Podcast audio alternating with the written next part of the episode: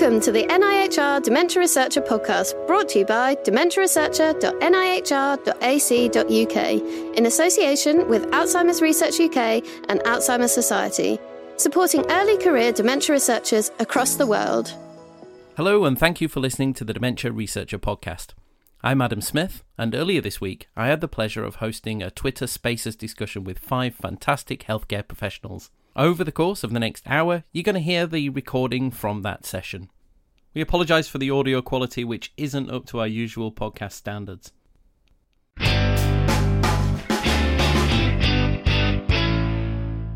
Hello, and thank you for joining the Dementia Researcher Spaces discussion. For those who don't know, Dementia Researcher is a UK based international service to support and inspire early career researchers. So, with that in mind, I'm delighted to be joined by five healthcare professionals uh, who are all involved in research in different ways.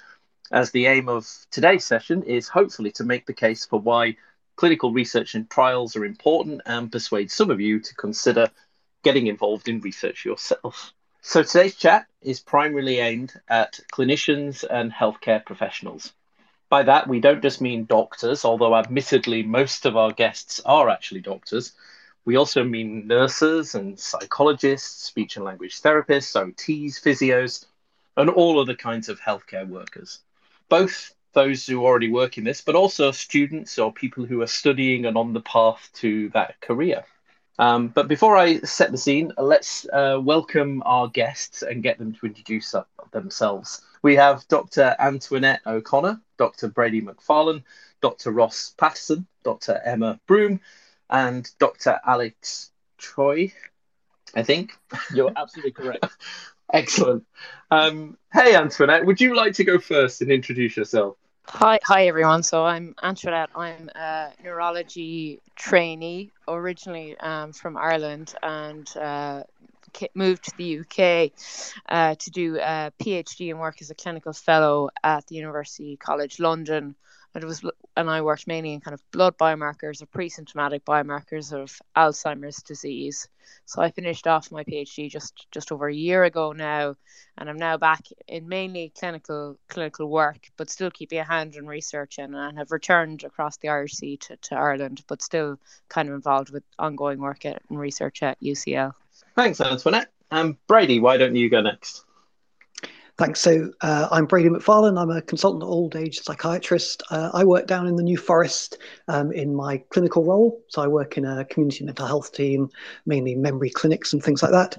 Um, but I also work two days a week at um, the Memory Assessment and Research Centre, which uh, runs lots of trials for um, mild cognitive impairment and dementia based in Southampton. Um, and I guess my interest is in commercial research trials and uh, and that sort of thing. Brilliant, thanks, Brady. And um, Ross, your turn. Hi there, I'm Ross Paterson. I'm a principal research fellow at the Dementia Research Centre, which is part of the Queen Square UCL Institute of Neurology, and I'm also an honorary consultant neurologist at the National Hospital for Neurology and Neurosurgery, and I run a specialist cognitive clinic at Darent Valley Hospital in Kent. Um, my academic interest is in fluid biomarkers in neurodegenerative diseases, and specifically using stable isotopes to measure protein turnover in cells and in humans. So that's a bit of a reach. So you all, I didn't realize you work in Kent and in London as well. I, I do, and I, I usually cycle there, which is a nice start, start to the day. Uh, yeah, um, I'm impressed. I'll, will you be keeping that up as the weather changes now as well? I actually prefer to cycle in the cold weather, so I've I've just had my summer break from cycling. Like a, any true Scot. Um, hey Emma, you've been on one of our talks before. I, I don't think maybe not on Spaces though. Uh, would you like to introduce yourself? Yeah, thanks, Adam. Yeah, so hi everyone. Um, I'm Emma Broome. I'm a research fellow based at the Nottingham Biomedical Research Centre. Um, so I feel like an imposter in two ways because at the moment I'm based within the hearing theme. Um, so I'm primarily working on research looking at ways we can support patients when they're first prescribed hearing aids. But my future research will be looking at um, people living with coexisting dementia and hearing loss. Um, so the other reason why I'm a poster is because I'm just an academic. I'm not a clinician, so I'm here to eavesdrop and find out um, how we can support um, clinical colleagues to become more involved in research. I work with clinical colleagues at the um, BRC on a day-to-day basis as part of a research delivery team, and I'm really keen to involve clinical college in my, uh, colleagues in my research. So yeah, um, thank you for inviting me, and, and I'm looking forward to hearing more from all the other panelists. No, not at all. It's great to have you. So I'm I'm interested because I think last time you you were working in the arts as well. Did you originally train as an audiologist then, or something like that? No. No. Um. So my background is in psychology, but I'm just purely an academic. So I don't. I haven't worked clinically at all. Um. But in all of my postdoc career, I've um and in during my PhD, I'm have been keen to include academic, um, clinical colleagues in our work because they just have a level of insight that I don't have as a as an academic. So yeah, so so yeah, imposter as not a clinician, but yeah, very keen to to hear more and find out how we can work together um, on research, both as academics and clinical academics. Well, it's great to have you here. Thank you for finding time to join us tonight. And and last but not least, we come to you, Alex. Hi, everybody. Hi. Uh, I'm actually a consultant geriatrician. I'm based at University College London and also at St Pancras Hospital. Um, I actually come to dementia from a slightly different um, approach. So my interest is by acute illness and delirium.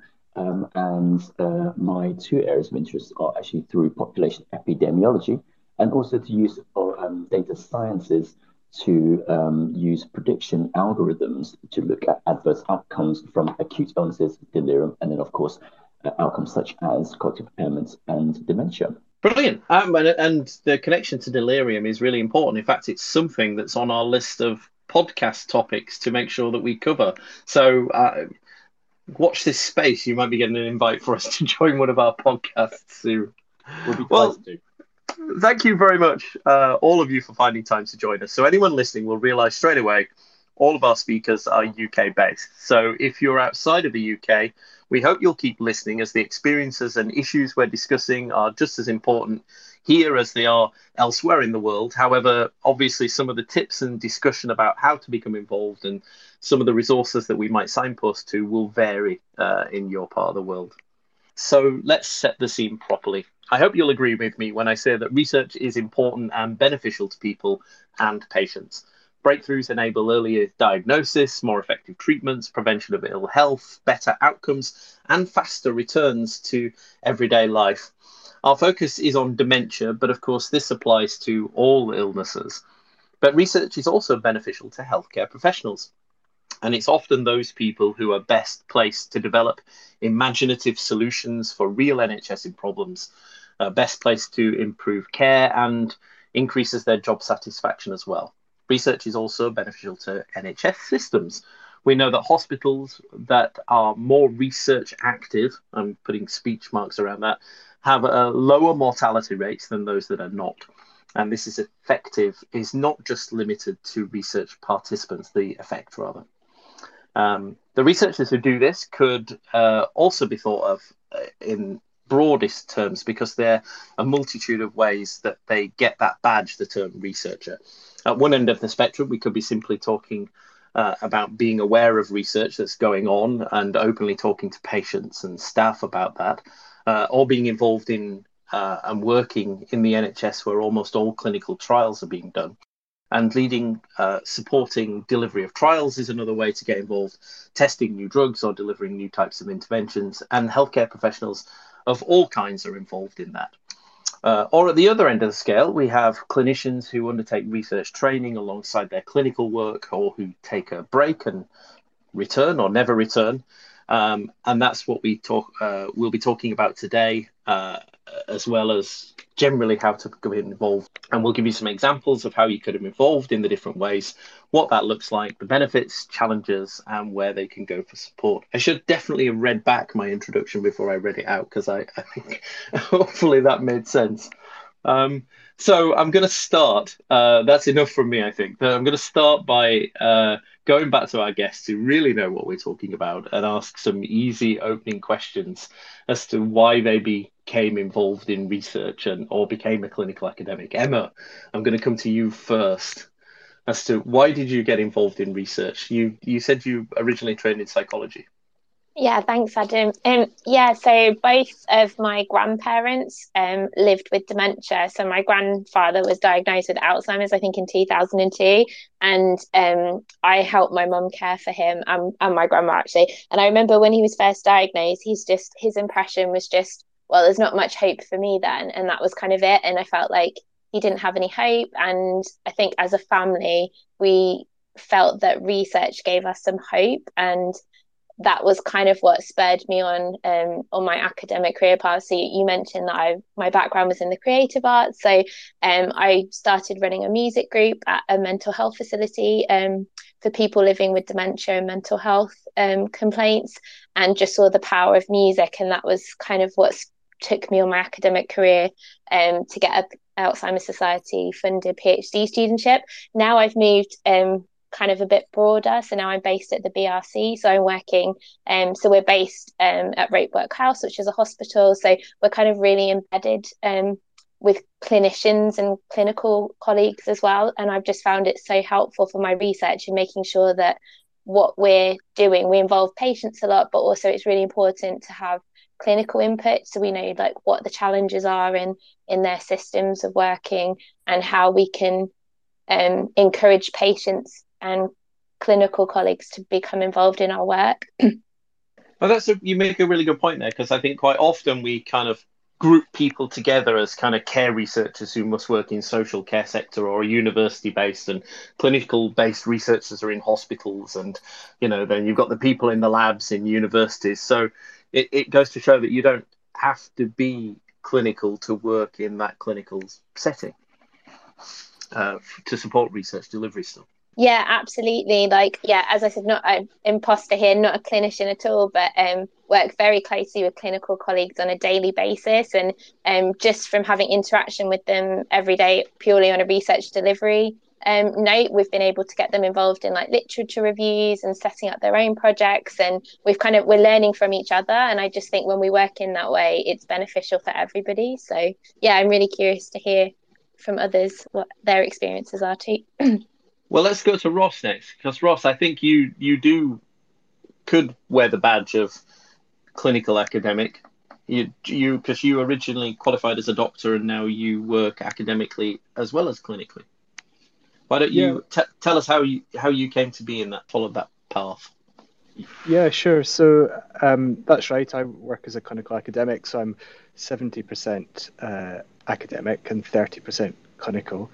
And uh, well, how did I get into it? Well, um, well, wait, wait a second. That's my next question. I guess I suppose to start with is, is why you got involved in research. In oh yes. So, so why? Well, I guess when I was at medical school, and the way that I've always sort of thought about clinical medicine is um, to try and get to the bottom of problems. You know, to try and make a diagnosis where where possible, and try and provide a mechanistic answer to a clinical problem. Um, and in the cognitive clinic you're aware very quickly that you reach the boundaries of knowledge um, and the boundaries in terms of what you can offer people. So I think in, in that situation, it's natural to engage in research and want to do research and try and answer some of these these questions. And I suppose there's also a, a personal uh, element as well. Like Emma, my grandmother had Alzheimer's disease, and I lived with her in my first year of university. So I think that kind of set the scene early on for, for what I might do.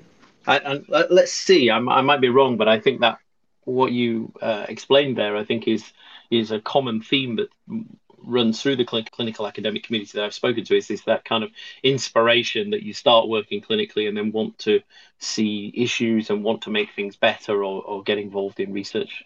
But let, us see. Let's come to um, Antoinette next. Why did you get involved as a researcher, Antoinette? Yeah, so I would yeah echo uh, that that concept of I was again work, working clinically in kind of general neurology clinics in Ireland and just seeing patients with dementia but who were kind of quite far down the road by the time they got a diagnosis. And you kind of see the importance of kind of early diagnostics and and also you know the the need for better supports and, and treatments. And it felt like there was a real gap there, and that research would be, you know, the way to, to make progress in, in those those areas of kind of unmet needs. So that was kind of a, a big driver. And then I guess in kind of a back along, one of the reasons that I had gone to, to medical school was I used to work as a care assistant in a kind of a, a facility where many people were living with dementia, and uh, you know, so I could see that kind of unmet need throughout, uh, throughout even before med school. So it was something I was really interested in, in getting involved in from a long time back, I guess. Thank you. Um, I'm going to come to Brady next. Brady, what what took so you were uh, is research something that you always wanted to be involved in? Is that something you've done always as a clinician, or did this come later on? Oh well, I've always been interested, but um, I didn't go down any traditional academic paths. So found myself um, working purely clinically uh, as an old age psychiatrist. I got my first consultant job uh, down here, kind of 12 years ago, and worked clinically. Um, and gradually, over time, over that time, I've just managed to carve out a job that um, combines clinical work with more and more uh, dementia research stuff. So I, am not an academic uh, at all, but I, I, I, managed to work in dementia trials. So um, as I said, I'm an old age psychiatrist. I spend most of my time, most of my clinical work with memory clinics, uh, offering you know, diagnosis, treatment, support for people with dementia um, as I spent more and more time in the job, it, it, just seemed a natural progression to get more and more involved in dementia research trials. Um, and I, I, loved Ross's phrase about the, the boundaries of what is possible, because I guess he quickly reached that with um, memory clinic work. And um, it's so exciting to be able to offer more than, um, I guess, some of the frustrations that we're able to offer quite limited support um, uh, normally. So, you know, I love being involved with latest science, latest breakthroughs, latest treatments, um, be able to offer loads of great opportunities to my patients. Uh, but all, but from a more selfish point of view, um, it, it, leads to a much more satisfying job um, for me. So combining day-to-day clinical work with research time. Um, so as you said in your introduction, you know, it really improves job satisfaction, keeps me motivated, keeps me interested every day, and you know, it's, it's made a real difference to my to my working life. Actually, you've because in my other hat, I, of course, I was involved in setting up Join Dementia Research, which is a public service in the UK for people to volunteer to become involved in research. And when we talk to clinicians about why should they should promote that, that was overwhelmingly one of the reasons why they do it was because, of course, at the end of giving somebody this devastating news that they've they've got Alzheimer's disease or some other form of dementia, the treatment options, of course, were very limited. But being able to sign people to research actually gave them some hope, which which um, was good when you had limited uh, alternatives. Uh, so I, I, can understand why that was a good motivating factor for you. Yeah, absolutely, absolutely. Alex, how how did you end up being a researcher? I think I've got to echo quite a few things that Brady just said, actually. So, as a geriatrician, I also didn't come into this in any uh, formal pathway either. Um, and at the same time, I also have to echo that uh, from a personal perspective, um, job satisfaction is fantastic as a clinical academic. Uh, in terms of getting into it in the first place, as a geriatrician, you cannot help but feel the futility sometimes of the limits of what you're able to do in the context of delirium, in the context of dementia. And, you know, the limits of what sometimes we're able to tell patients is unfortunately, we can help you live with this with very little on the horizon. And that's not really um, a, a, great approach in terms of an outlook. Um, so, of course, you know, trying to change something and having a motivation to change something is something I've always wanted to do. The variety of my day to day work clinical work, but also having a different dimension to this, whereby I'm able to do something, answer questions, ask questions. The autonomy of actually asking questions which haven't been asked before greatly improves how I view my job on a day to day basis. And I think, you know, we all have a degree of baseline curiosity, which has led us to find solutions to problems. And that's why we are clinicians and scientists in the first place. And I think that's um, one of the main reasons I got into it as well. Which is a good counter to this argument because I would imagine that they'll be listening back to this. There'll be jobbing NHS clinicians who are saying, "I'm way too busy to be considering doing this," but actually, it it adds value, not takes away. It just it improves the experience overall. And and our trust, were your experience with the tr- I'm guessing you work in NHS trust at that time. Were they supportive as well of that decision? Did you get the proper help and advice you needed? Uh, I think it's um, there's a variety of outlooks that you can get from NHS Trust. Um, I think you know there are arguments to be made um, of the clinical value that you can add. I think you're a better clinician sometimes when you're able to just ask that question a little bit beyond what has previously been known. Um, and I would say also conversely, as an academic, um, it's quite important to find the questions in your clinical work to then ask them in your academic world. Um, NHS trusts do need convincing that there is research, which is important, um, but it's how you approach it and how you try and convince them, I think. And I guess, as you say, different trusts will have different views. I, I, know, I think there are very few trusts in the country that aren't doing some form of dementia research. And of course, we're not just talking about drug trials, but non, uh, you know, non-drug interventions and other things as well, which all happen still within the NHS. Thanks, Alex. So that's helped, I think, give us an idea as to why everybody got involved in research. But let's um, get into this and talk about uh, next, we'll talk about how you all got involved because you've all had slightly different career paths. So let's let's talk about how you practically went uh, went about this, and and then we'll move on to talking about what your days look like. So so Ross, talk us talk us through how you so you finished medical school. How did you then go on to become a clinical academic? Yeah, well, I guess like many things in my life, it was somewhat unconventional. So um, rather than doing the the PhD in medical school or um, fairly early after um, foundation training, I had done most of my clinical neurology registrar training before I started in any formal academic training. Um, so this is certainly against the conventional pathway. Um, uh, but that's not to say that I wasn't research curious during my uh, clinical training because I did get involved in writing up case series and doing a bit of work with Professor Angela Vincent and um, autoimmune encephalopathies, which I enjoyed a lot. Um, and then after I was three, four years into registrar training, I, I decided to do a, a, visiting scholarship to the Memory and Aging Centre at UCSF, so uh, in San Francisco, with Professor Michael Geschwind. And they ran this really lovely program um, for visiting scholars, where they arranged practical research experience from pathology right through to um, different clinical presentations and clinical trials. So that really fired me up uh, with quite a lot of enthusiasm and led me to do a PhD at, um, at Queen Square at the Dementia Research Centre. Um, and I've remained within um, the research since then and uh, enabled by an NIHR uh, clinical lectureship um, which really was very valuable for, for, for staying staying within the field.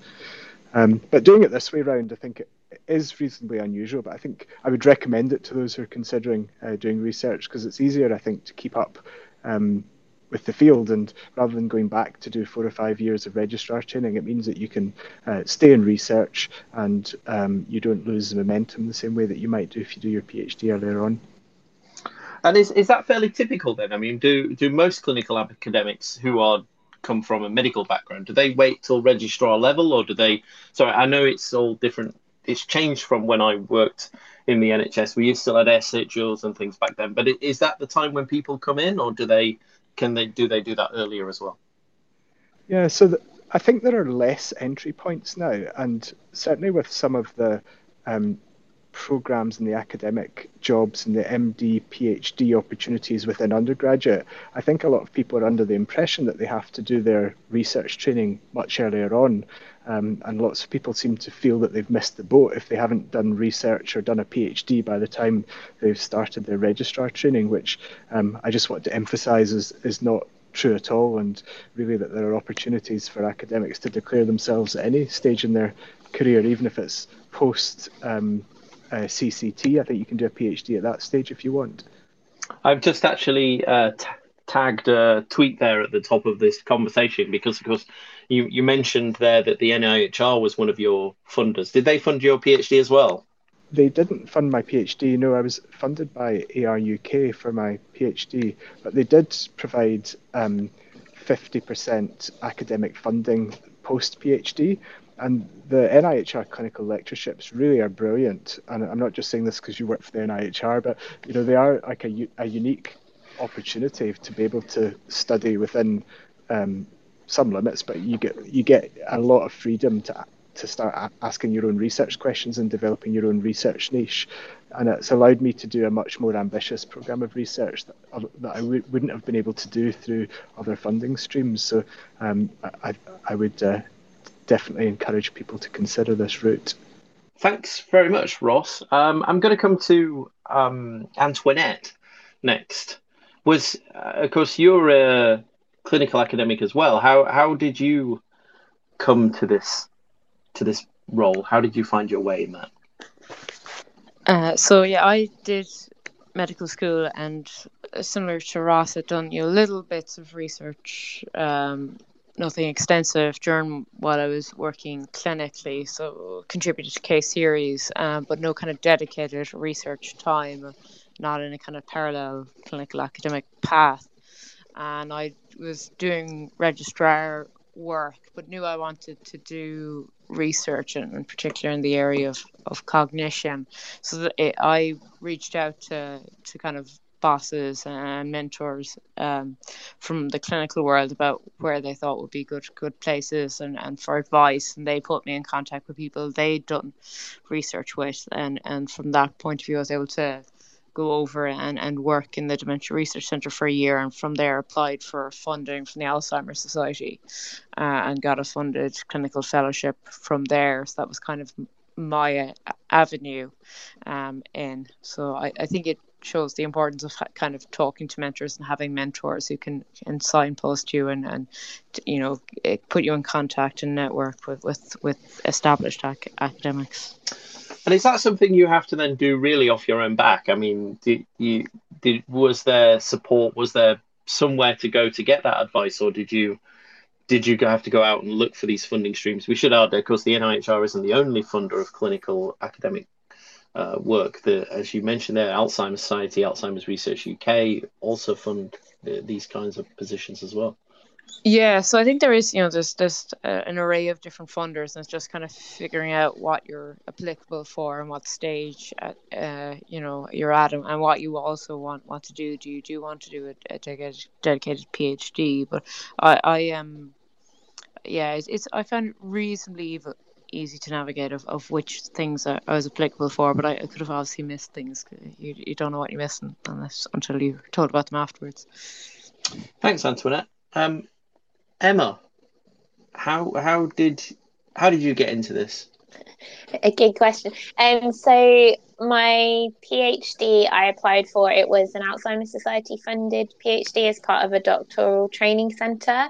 Um, so it was a collaboration between the University of Worcester and the University of Nottingham. So I was based at Nottingham. Um, so again, because I wasn't working as a clinician and I wasn't kind of following the clinical academic route, um, I'm not sure how relevant my experience would be. But as um, the other panelists were talking, I was just reflecting how at the moment, as an academic, I'm supervising the Med Sci student projects, and um, we've had some other undergraduate students who've been on summer internships who are really interested in becoming involved in research. And um, as an academic, I've put forward some project ideas specifically relating to like dementia and hearing loss, and the uptake has been really good and really positive. So I guess for people at the start of their um, academic career or clinical career as, as medical students, there's opportunities even then to look to become involved in research. So um, I just thought I'd highlight that as a, a different route into research as well.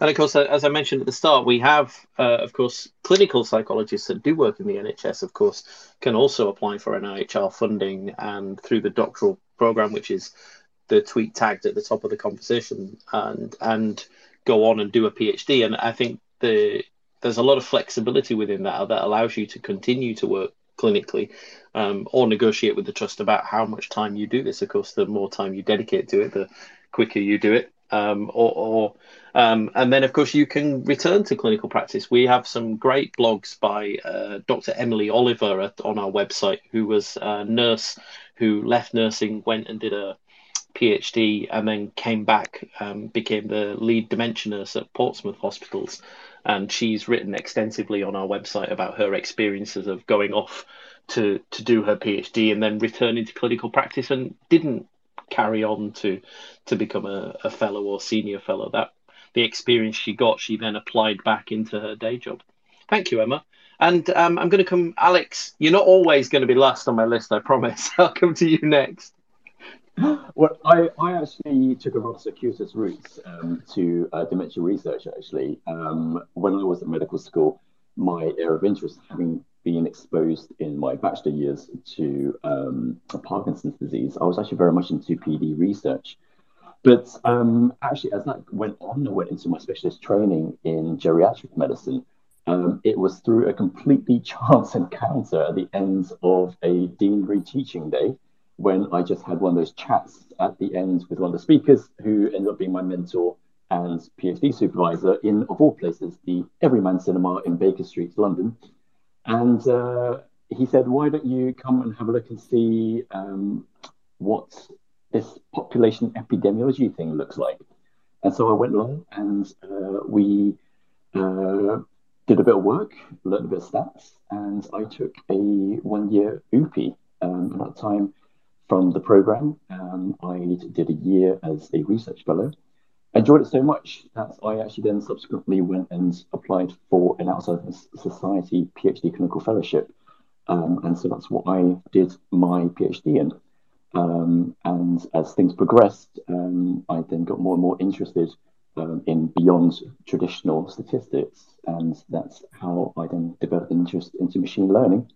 Um, the route into all this, of course, was, of course, the delirium and its interactions and the outcomes into dementia. And so there are very many different ways of, I suppose, arriving here. That is that is fascinating, and it goes to show as well that not everybody who goes on to become a clinical academic um, has to stay uh, in along a certain path. I mean, moving into using machine learning and the the data and epidemiology side is something you might traditionally more associate with public health or or university based researchers. Quite, and I think you know it takes um, you know doing something um, into a certain degree of detail and then realizing its benefits, its limitations, and then actually asking yourself, well, what's the next thing that I can answer this question I really want to answer? And that's how I arrived at um, the kind of more data sciencey part of all of this. And keeping your options open that you can still flex your time for those who really love their clinical work and don't want to go off full time in academia. It just goes to show you don't have to. You can you can flex the two. Quite. Thank you very much, Alex. Right, let's let's talk about what your days look like for those that are listening and, and can't really picture exactly what what a day looks like for you. I'm going to come back to Brady because Brady. So Brady, you're um, you're a consultant geriatrician. You were working clinically that way. You're inspired to get involved with research through your patients and colleagues. And now you're involved in the delivery of clinical trials in addition to your your day job. So what, what does a, a normal day look like for you? Thanks, Adam. Um, I'm an old age psychiatrist rather than a geriatrician, but um... sorry, you're right. The, the, the others are geriatrician. You're a psychiatrist. Apologies. That's all right. Um, so uh, my research days are spent at the Memory Assessment Research Centre in Southampton. We uh, start the day with our morning team meeting. Um, we meet as a research team. We discuss and plan what the day is ahead. So, you know, what patient visits we've got, etc. So we've got nurses, research assistants, psychologists, study coordinators, doctors, pharmacists, etc. in that meeting. And um, I guess the first bit of the day is spent seeing patients for whatever the study protocol specifies. So uh, these are normally things like safety checks for drug studies, you know, blood tests and physical examinations, that sort of thing. Um, perhaps giving patients medication infusions um, and lots of cognitive testing, as you'd understand from um, dementia studies. Uh, I'll probably meet the study coordinators and check um, how trial participants are getting on, how how they're getting on in each individual trial. I'll spend time with the unit manager on the setup of new trials, um, and that requires a lot of logistical planning. Um, we run a lot of both commercial and grant fronted trials, so I'll probably spend some time um, with my academic colleagues, kind of coordinating um, resources um, and you know finding out what kind of things they need. Uh, one of the hardest bits of commercial um, trials in dementia is it's often really complex to get the right patients into the right study. So uh, a lot of time we spend on screening for trials um, and also the really hard work of um, recruitment. Uh, and you know a lot of the work is also in um, meeting clinical colleagues and teams and promoting the benefits of research and what studies we've got on. Um, and you know it's very hard for uh, clinicians to, to, to remember exactly what what work is going on. So we spend a lot of time, um, you know, trying to reinforce the benefits of research and, and how they should get involved. And on top of that, then it's a lot of meeting with drug company sponsors and that sort of thing. So, uh, and the colleagues you mentioned there, you you said like study coordinators, psychologists, and nurses and other doctors. Are they all like? I mean, I guess some of those will be full time, just working on research, and others will be like you, where they they mix their time. It is. It, we're, we're slightly unusual in our unit. Is in that we've got far more dedicated people to the research, just because we've got a slightly different funding model to um, other teams. So we, you know, we've got a lot of people who just work for us. What we'd like to do, what we're trying to do more of, which I actually think is a bit more traditional, is having that that mixture because I think that's a great benefit. So it's quite easy for doctors. I think you know my time is relatively straightforwardly spent between um, my clinical work and, and the research time. But actually, what we've been modelling and trying to do is get you know nurses working on the ward or nurses working in community health mental health teams to um, be seconded to have some time in, in research. And I think that's a great benefit, both for you know their input into patients, but also exactly what we talked about before with job satisfaction and, uh, and that sort of thing. And that works with psychologists and pharmacists and all sorts of other people as well. And uh, as you mentioned, recruitment to clinical trials is tricky, isn't it? And so I guess if uh, and we know that people with living with dementia have multiple comorbidities. So I, I, guess if everybody in the trust knew all the trials that were going on, it would be quite handy when it came to recruitment because you could then just say, "Hey, look, um, we think we might have a patient for you." Uh, uh, to refer to your clinic, and I guess is that why you spend so much time talking to colleagues around the trust? Absolutely. And, you know, it sounds like a glib statement, but actually, you know, the whole concept of embedding your research into clinical pathways is actually a really important thing. So we spend a lot of work actually trying to do that. And, you know, uh, getting into a research trial should be a point of a clinical pathway. Um, and so, yeah, we, we spend a lot of time trying to develop those types of things the NIHR does uh, have databases of all the studies. So if you're listening to this and you work in a trust and you're just a little bit interested as to what research is going on in your organization, um, the link I'm about to post will give you a bit of a, a, place where you can go look and get a sense of that. Thank you, Brady. Um, let's come next to Antoinette. What's so you're back to practice though? Have you been able to carry through in your research back to Ireland? Uh, currently, I'm largely clinically based during working hours. All right. So, so let's talk about your days at UCL then before you return. Yeah, yeah, no, I won't regale you with tales of clinical work in Ireland. Uh, people will never, never come here to visit again. Um, so no, I well, what I liked about research in particular was there wasn't kind of really a typical day. There was a lot of like variability from day to day. So you'd have some days which were you know your cognitive clinics and, and a lot of just seeing patients but also telling them about all the research opportunities and then some people going from a clinical visit to to a research visit which, which is really nice because you got kind of more dedicated time with them often in research visits. Uh, and then there's, you know, other days which would be less clinically or patient facing where you're doing kind of data collection or data analysis or, or just reading about the literature or writing. So I didn't really, you know, I never really felt like there was a, a typical day during my PhD because there was so much to do for, from day to day. Um, and that's, that's one of the great things I think about being a clinical academic is that kind of variability because you get to, you know, you, you stay interested because every day kind of seems a little bit new and, and different. Were you involved in delivery of trials that were happening elsewhere in the hospital as well?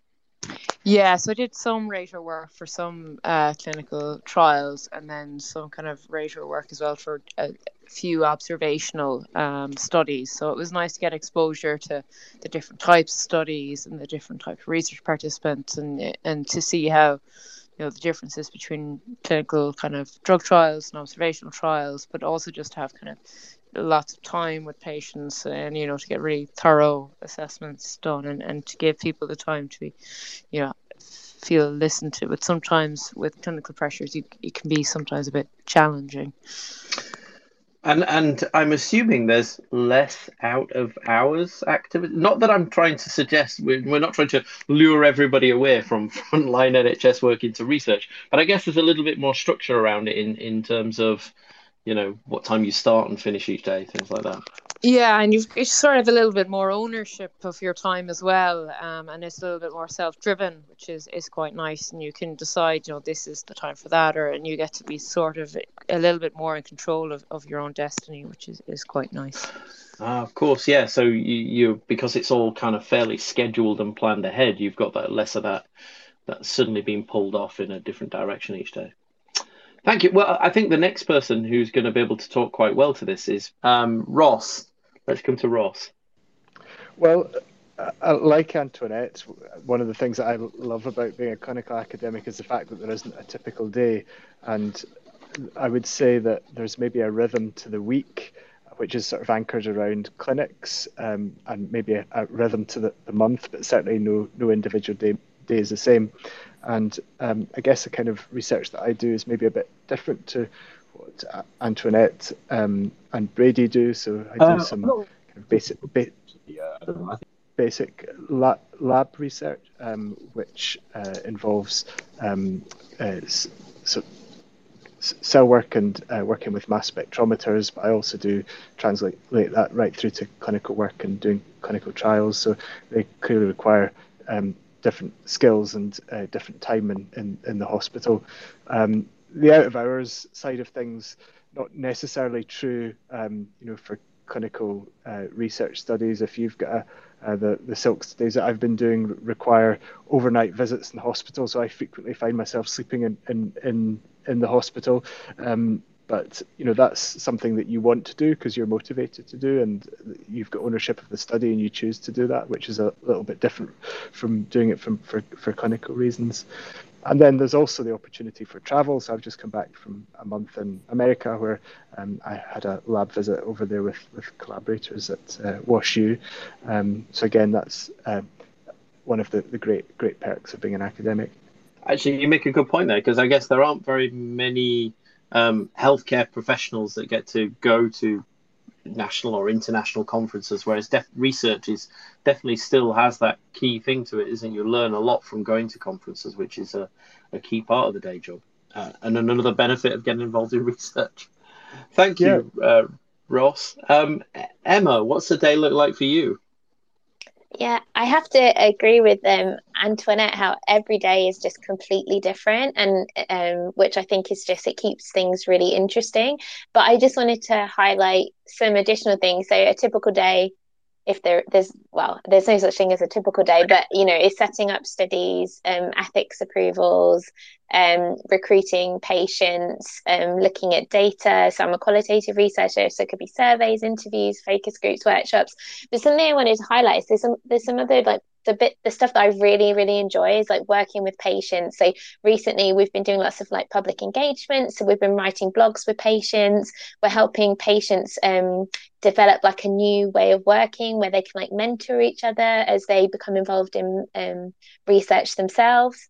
Um, and we're going to write that up for publication in the BMJ. And it's just it's it's so they're just it's not the typical stuff that you think that an academic would do. Um so something else that i've really enjoyed is like working with an artist to illustrate findings to kind of um, make our research more accessible to like clinicians and to, to patients as well um, and then presenting that at conferences. So i just kind of wanted to highlight some of the other things that you, you maybe don't think of when you think traditional academic career like um yeah so it, there's so much more. So it's just yeah it's it's very very varied So that's great. So it can keep your keep your interest and also as well, I guess, um, give you opportunities to do things that you wouldn't normally do. As Alex touched on earlier, hopefully we've got Alex back here with his machine learning. Thank you, Emma. Um, and and the art thing sounds great. In fact, Emma did a, a wonderful webinar for us uh, probably a year ago now. Uh, talking about her research and exploring arts in dementia, which you'll find on our YouTube channel. So do go have a look at that. Alex, what's a day look like for you? I was just going to say there. Is, I was talking to myself about how there isn't a typical day actually. Um, uh, so I try to keep my days very, very separate when they are clinical and when they're academic. So if I'm doing, you know, an acute medical take, I will absolutely make sure I just do that. And um, I, I, have a very dedicated few days of the week where I only do research. Um, I, I, find I personally just concentrate better when I do have very compartmentalized time. In terms of the actual research days, again, there is no typical day. I mean, it could be absolutely anything. You could be in a data collection part of the trial, you could be writing ethics, you could be doing data analysis. It's whichever parts of a specific project that you're on, you'll be doing that bit. So there isn't really typical research day, I would say. And, and that, of course, does come with the downside, I guess, of writing the occasional grant application, which most academics would not cheer about. Yes. so we, we should be honest in this conversation. So it's not all um, uh, sunshine, but uh, I guess that comes with the job, and and is incredibly rewarding when you do find that funding because I guess that means you're on the road to independence. Where, again, when we when we start to think about different ways to become involved in research, of course, you could be leading your own research, which it sounds like Alex, you're doing. Um, Emma, certainly, I think you're leading your own research, uh, whilst also being involved in in other research that's funded or somebody else is taking the lead on um, as well a lot of flexibility there. Thank you very much. I'm very conscious of time because I said we keep this to an hour and we've got a ton of questions we haven't even gone through. So rather than aiming this question at anybody specifically, I'm just going to say, what do you see as the rewards? The I mean, I think we've talked actually a little bit about the rewards, but let's be honest and talk a little bit about the challenges then beyond writing grant applications. Is there anybody who'd like to particularly talk about what you what you see as the challenges of getting involved in research? Uh, Brady here. Just just to add a quick point, just as a um, as a clinician, just to add to Alex's point, really, is that one of the challenges I find is that compartmentalizing my clinical work and research work. So, um, you know, occasionally things blur into each other, and then it does make days um, particularly challenging when, when, you're trying to deal with both both sorts of things. So I think Alex has got absolutely the right um, uh, way of dealing with that, and, and I need to be better at that sometimes. Okay, great. Um, so I think it's almost time to to round up. One last question: um, What top tips would you each have for somebody who's interested in becoming either a clinical academic or generally involved in research? So a quick top tip, and I'm I'm I'm not going to go in the order the scene says. I'm going to go to Emma first. I just um my top tip would be just to go for it and believe that you have so much expertise to contribute to studies. So um yeah, just have confidence in yourself and that you have something to offer to, to different research collaborators. Great. What about you, Ross?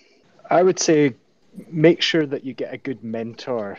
Um, and that can be either somebody who's in your field. I think the mentorship advice is generally get someone who's outside your field, and there is the NIHR, no, sorry, the Academy of Medical Sciences have a mentorship program for clinician scientists. Uh, so I would encourage people to to get somebody who's more senior who can guide you along the way. And there are different ways to reach out on the Dementia Researcher website. If you go to um, the whatever is the tab on the very top right hand side, you'll find a section in there called Meet the Researchers.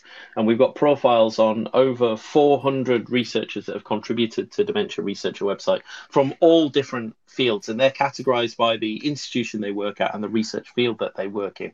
And uh, uh examples of that, we've of course tagged to the top of this conversation the bios uh, of all of our speakers for today. So you can go and have a look at their bios, and we we ask them a little bit about what they research and why they got involved, what their tips are.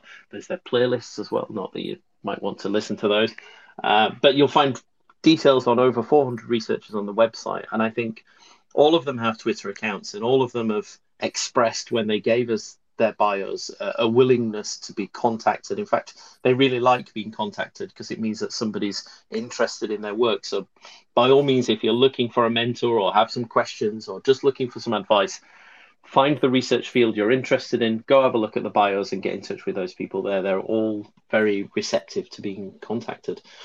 Brady, what would be your top tips? Uh, two, two points. First, that there's non traditional um, non-academic roles in, into research. So you don't have to. You know, there are lots of other routes you can go down to um, maintain an interest in research as a clinician. Secondly, um, your local CRN uh, has a role in, in supporting you. Um, so, for example, I've got the role for dementia in Wessex as the specialty lead, and it's part of my role to uh, be able to signpost people and to uh, put people in touch with mentors and that sort of thing um, in Wessex for budding early career researchers, and, and every region will have the equivalent to my role. Um, we're going to get uh, we're going to talk a little bit about resources at the very end, but you're absolutely right. The the so all of England has clinical research networks, and part of their job is not only to support delivery of studies, but also to be able to signpost to other parts of the NIHR which can help. And of course, you've got the NIHR Academy, we've got the Research Design Service, and all of these are facilities there to help you get involved in research in the different ways, which we'll recap on at the the end. Um, let's go to Antoinette. Yeah, I, think it's sort of a, a, mix between Brady and Ross, and I think it, it's you know looking at the resources and the kind of senior support. So whether it be through the CRN or other things like the academic or the you know dementia researcher or, or various even people maybe in your own local hospital, but having that kind of mentor senior support that can kind of guide and advise you, and also if you are kind of going for a PhD program or that path or joining a lab, I think it's always really helpful to talk to not only the leader of the lab, but also you know previous PhD students or previous clinical academics who have gone through there, and just to you get a, a flavour of what research is going on and whether you like it or it would suit you or not. I think it's really important not just to only talk to senior people, but also to talk to you know people on a, a similar level to yourself um, when you're when you're going down that path. And I've just um, tagged another tweet at the top of this conversation, which is a webinar we recorded a little while ago with um, Annabelle Long, Anna Volkmer, um, Emily Oliver, and Clive Thomas, who all have very different career paths but work within the NHS who can who talked very eloquently about the different ways they became involved in research as well, um, which were all very easy to replicate. There's also uh, Anna also has written a whole series of blogs for us. From she's Anna is a speech and language therapist, and she's written for us since she first started applying for her PhD, and she's now a senior NIHR fellow and um, she's written blogs, um, fantastic, very eloquent blogs throughout this last few years, talking about how she's applied and gone through these different stages, in addition to talking about her work as well. So do have a look at those. Uh, Alex, I don't think I came to you on that question, did I? No. Uh, Can you remember the question? I do. I'll keep it short, actually. Um, I'm just going to echo a lot about what um, uh, previous speakers have said. Number one, find yourself a very, very good mentor. That's going to be absolutely important. Number two, I would say do what you love because it then becomes far more a hobby that you're being paid to do than a job. And the third thing I would say is be prepared uh, to deal well with disappointments and have a very, very long reward leash.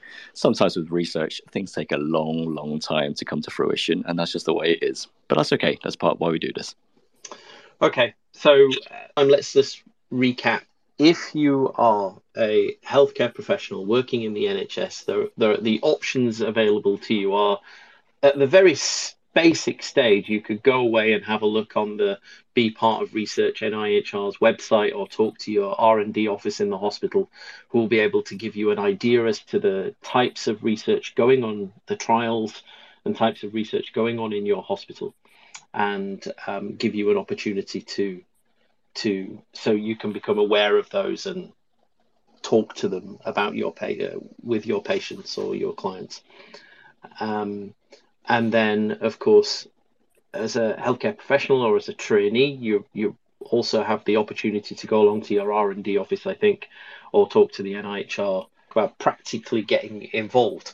Whether you could give over some of your time to go and do become part of that team that Brady talked about at the start of the conversation and, and get involved in the practical delivery of some of these trials, whether that's administering cognitive tests or, or being the pharmacist that's involved, there's there's different opportunities there to practically get involved. That doesn't mean you're becoming a an academic, and it doesn't necessarily mean you have to lead your own trials. Although I think, uh, Brady, would you agree? Because I, I know Clive in your trust was brilliant at doing this, which is that's a great gateway to going on to becoming a PI on some of these trials.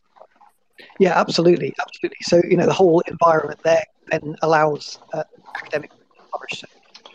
Uh, and then, of course, other options. You can go to Alzheimer's Society, Alzheimer's Research UK, the NIHR, or one of the many other charities that fund clinical academics and consider doing a PhD, which can be done in many different ways. Or you can even do that outside of the UK, either working alongside clinically or leaving your fully leaving your clinical work to to concentrate on your studies.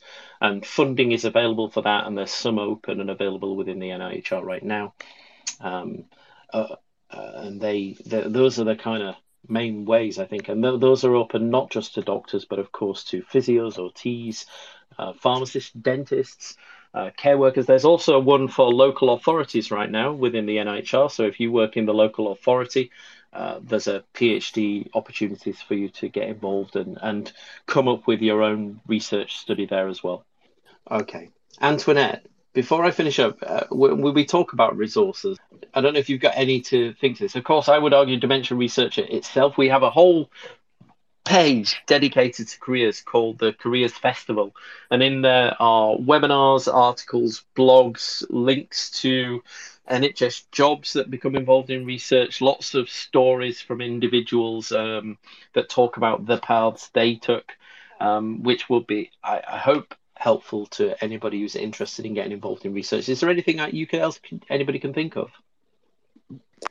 The ABN Neuro Trainees does a nice little website. It's not on just dementia research, but about like navigating how to become involved in research and kind of tips. So that's a recently enough set up website that I think is quite quite useful if you're starting out and trying to figure out how, how to get involved in research. But I absolutely agree, the dementia research website is is excellent and a really good resource for collating everything together and, and signposting to other other sites.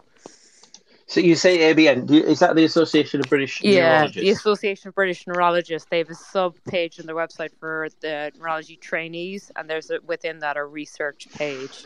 Um, like I can, um, I'll email it to you afterwards, maybe.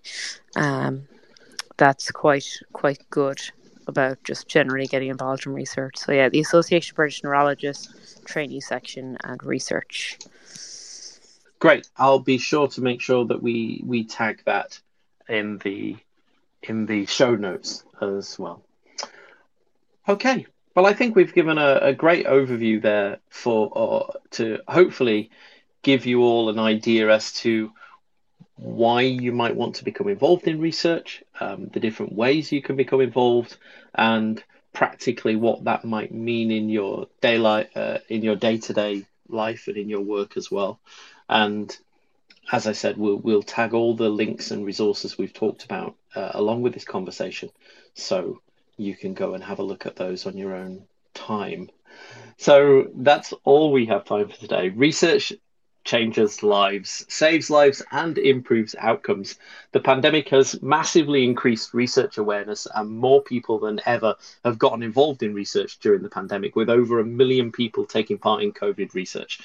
There's uh, funding available and many opportunities to get involved. And this is a, a great time to diversify your career and get involved in dementia research. So do visit dementiaresearcher.nihr.ac.uk or go to nihr.ac.uk to find out more. Um, thank you to our brilliant guests, Dr. Antoinette O'Connor, Dr. Brady McFarlane, Dr. Ross Pass, and Dr. Emma Broome, and Dr. Alex Tsui. Give them a follow uh, do take a look at the bios as well, which you'll find on our websites. And as I said, um, do have a look in the the researchers section on our website, where you'll find lots of other people that will be have similar backgrounds to you or all happy for you to reach out. Thank you very much, everybody. Thank you, Adam. Thank you very much. Thank you very Thanks, much. Adam. Thanks for having us. Great. Bye, well, everyone. thank, Bye. Thank you all for listening, and do let us know if you're listening on catch up and you have any more questions. Do post them for us. Thank you very much, and uh, we'll call time on today. Brought to you by dementiaresearcher.nihr.ac.uk in association with Alzheimer's Research UK and Alzheimer's Society, supporting early career dementia researchers across the world.